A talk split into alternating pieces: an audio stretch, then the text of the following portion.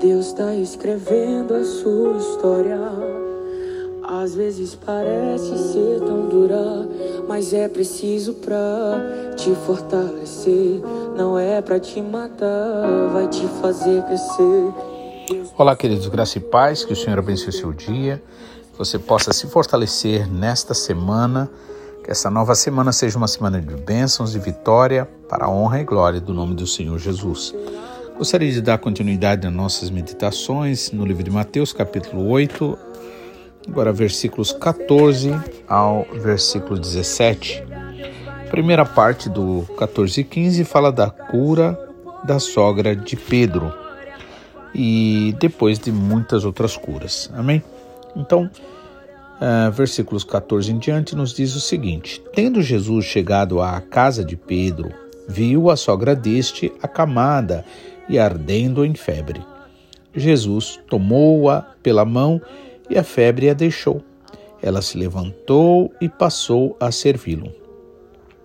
Chegada a tarde, trouxeram-lhe muitos endemoniados e ele, meramente, com a palavra expeliu os espíritos e curou todos os que estavam doentes, para que se cumprisse o que foi dito através do profeta Isaías ele mesmo tomou as nossas enfermidades e carregou com as nossas doenças. Amém?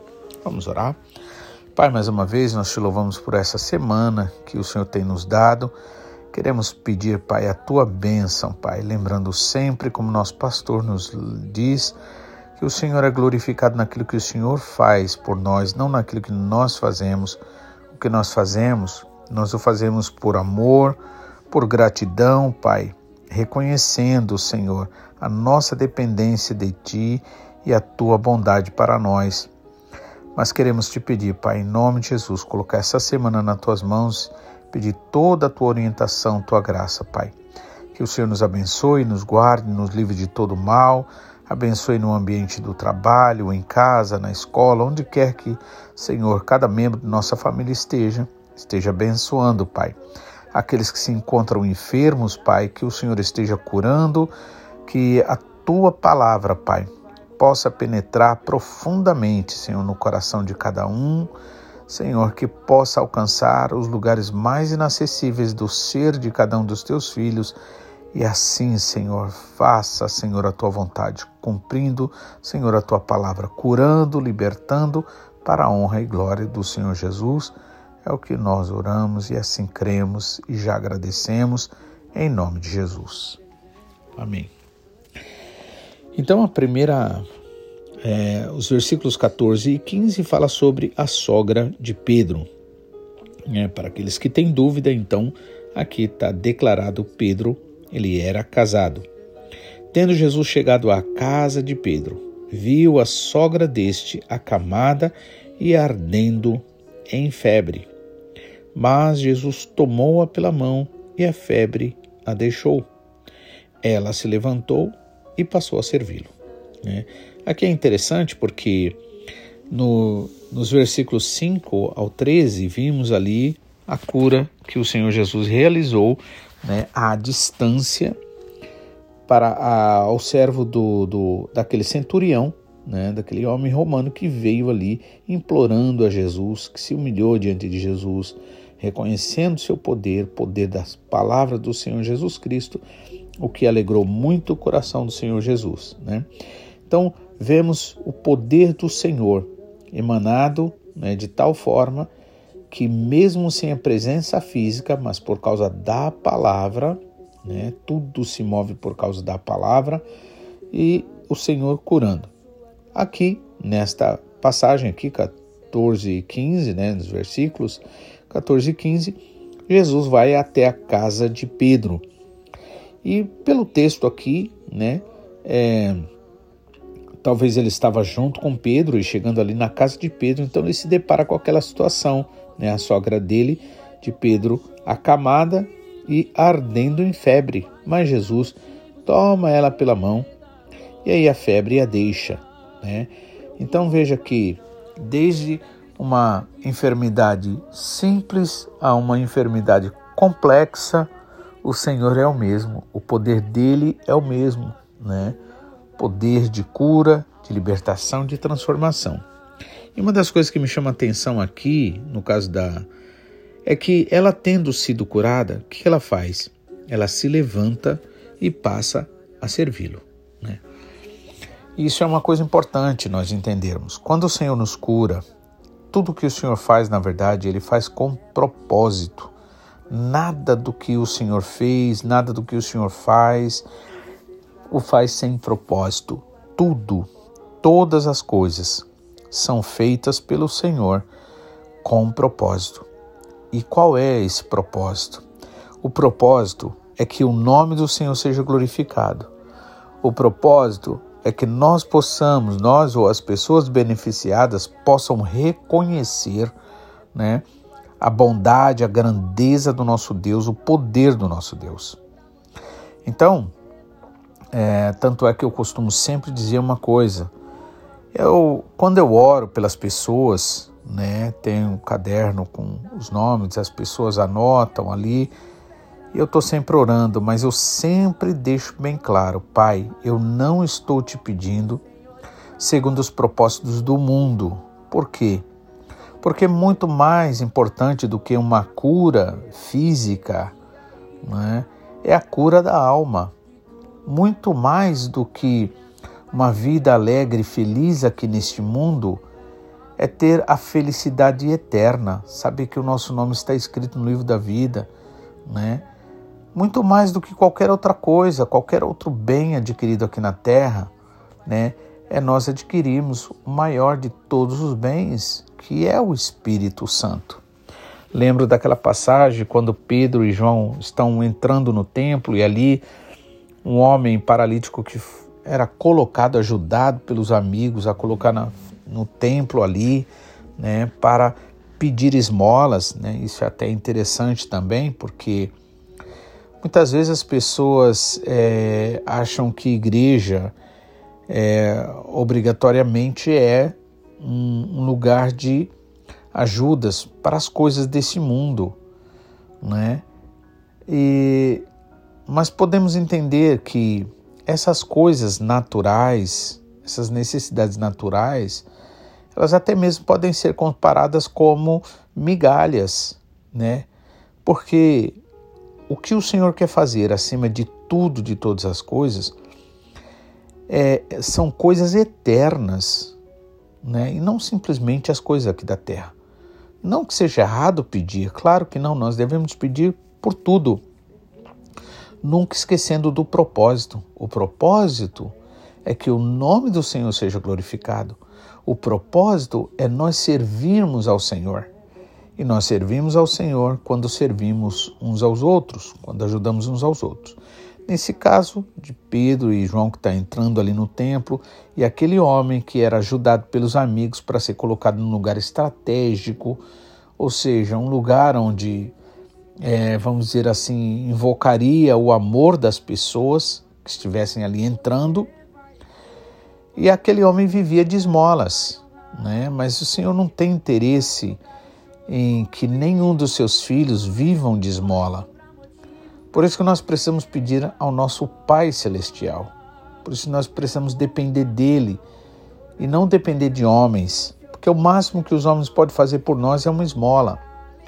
Mas aquilo que o Senhor dá para nós é algo maravilhoso. Né? Ele, aliás, ele quer dar muito mais do que essas coisas aqui da terra. Então, quando é, aquele homem olha para João e, e, Pedro ali entrando no, no templo, ele vai, Pedro vai se adiante e diz o seguinte: Por que você está olhando para nós? Olha, nós não temos ouro nem prata mas o que nós temos, isso nós te damos.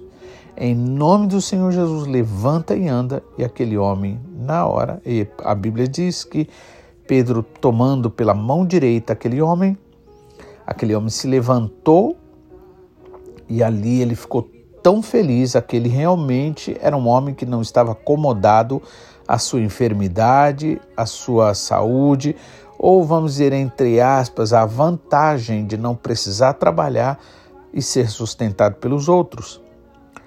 Então aquele homem vai, entra ali no templo pulando de alegria, com toda satisfação. Realmente ele não queria aquele tipo de vida. E nessa questão de cura, nessa questão de bênçãos, nessas questões né, de ajudas, é preciso a gente sempre lembrar de uma coisa: todo e qualquer bem que o Senhor faz para nós, ou até mesmo usa as pessoas para nos abençoar, isso acontece, Deus assim faz com propósito. Ele não faz com propósito de deixar a gente acomodado a uma situação, né?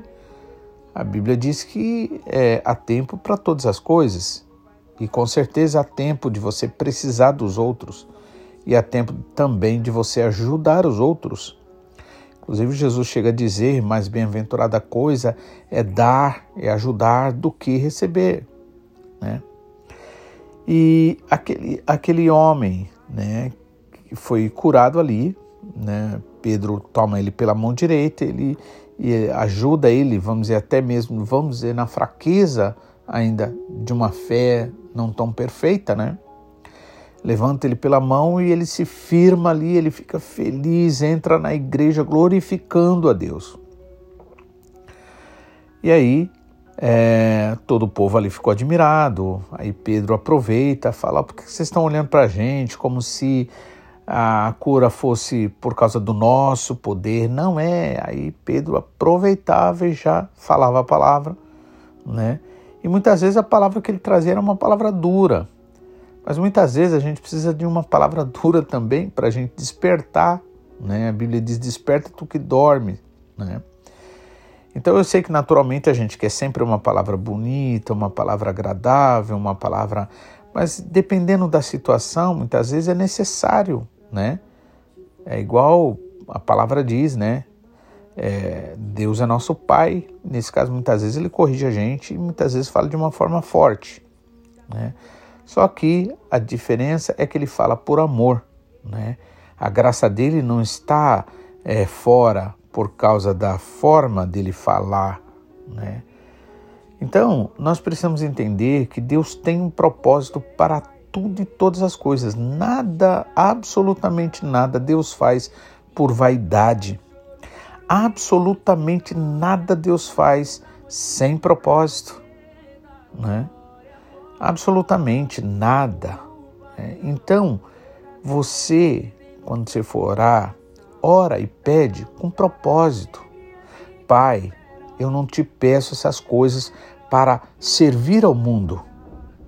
Né? Como os nove leprosos, de dez, só um voltou para agradecer a Deus, o resto foi tudo lá comemorar no barzinho, com os amigos, com as famílias, viraram as costas para o Senhor. Agora, eu não quero dizer com isso que não houve propósito de Deus na cura daqueles nove, ou seja, os dez, né? Só que só um voltou e esse um era quem? Era um samaritano, certo? Jesus perguntou, então os outros, né?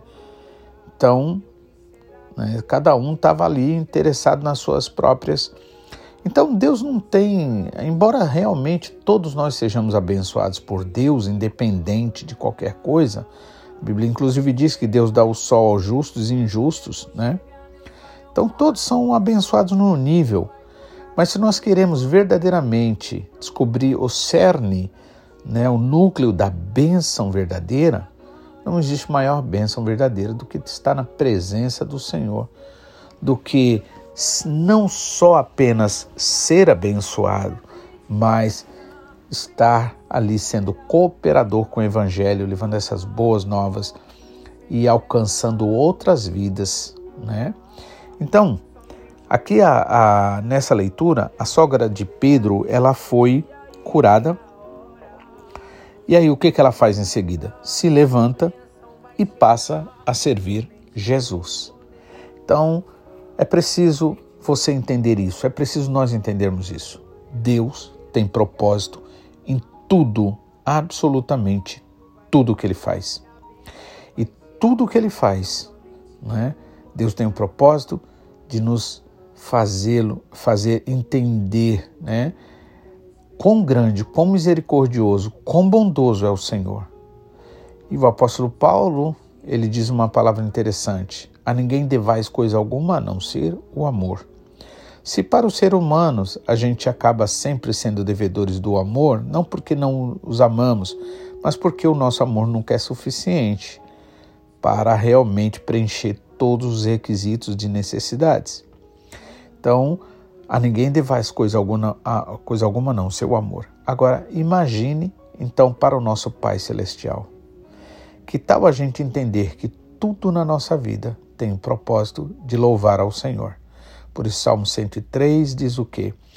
Bendize a minha alma ao Senhor e tudo, absolutamente tudo que é em mim, bendiga o seu santo nome. Bendize a minha alma ao Senhor e não te esqueça de nenhum só dos seus benefícios. Pois é Ele que perdoa todas as tuas iniquidades, quem sara todas as tuas enfermidades, quem redime a tua vida da perdição de coroa de graça e misericórdia, né? Então que tudo na sua vida, tudo, absolutamente tudo, seja para o louvor, honra e glória do Senhor. Versículo 16 e 17 nos diz que, chegada a tarde, trouxeram-lhe muitos endemoniados e ele curou ali e ele expulsou os espíritos malignos com a sua palavra e curou todos os doentes. Para quê? Para que se cumprisse, era necessário se cumprir o que tinha sido profetizado por Deus é, usando o profeta Isaías, dizendo sobre é, que ele, que Jesus, em capítulo 53 de Isaías, ele tomou é, sobre si todas as nossas dores e as nossas enfermidades e levou com ele todas as nossas doenças. Amém?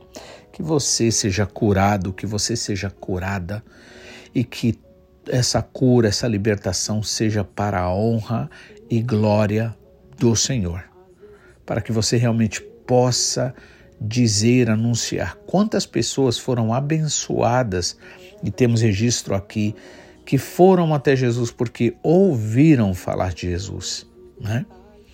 Que assim seja também você. Que você realmente tenha propósito nisso. Que o seu propósito seja o propósito do Senhor para a honra e glória do nome do Senhor. Que o Senhor te abençoe e amanhã estaremos de volta, se assim o Senhor nos permitir, em nome de Jesus. Tenha um ótimo dia e seja abençoado, abençoada no sair, no entrar, em nome de Jesus. Fique na paz.